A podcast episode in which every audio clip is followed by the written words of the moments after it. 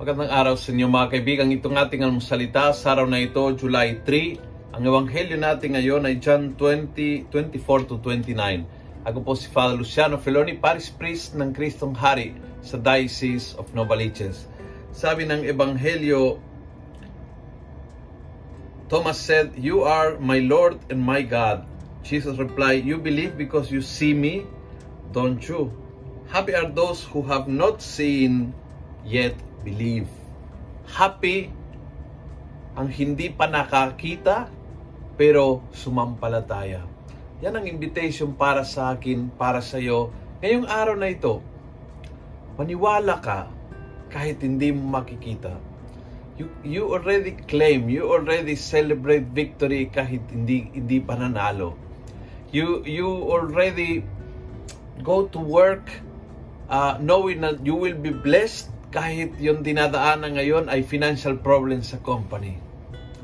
You start your studies knowing na magiging matagumpay ka kahit sa ngayon nagsi-struggle ka. Nagsimula ka ang uh, isang bagong kabanata ng marriage nyo pagkatapos ng isang crisis, nakagulo kayo, knowing that the Lord will help you dahil kinasal kayo and the Lord promised He will be there with you and for you.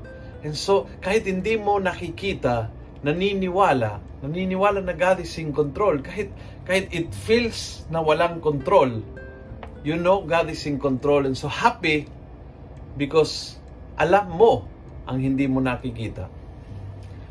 Um, alam mo na may plano ang Diyos. Minsan hindi mo nakikita, hindi mo alam kung bakit dumating itong problema, itong pagsubok, bakit ganyan na naman, bakit nakasakit ngayon.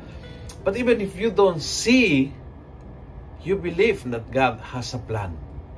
And so you remain happy dahil alam mo may plano ang Diyos. Ang plano niya sa ikabubuti mo. And so, you walk beyond yung what you can see. Maraming bagay kasi hindi, hindi mo Di mo makikita agad para saan ito, hindi mo makita kung bakit itong problema ito. But you walk claiming na ang Diyos ang may plano sa buhay mo, ang Diyos ang bahala sa buhay mo, siyang kumakalinga sa iyo. Ang Diyos ang finally ay nasa control ng buhay mo. And so happy today if you believe more than what you see. Kung nagustuhan mo ang video ito, pass it on Punuin natin ng good news ang social media at gawin natin viral araw-araw ang salita ng Diyos. God bless.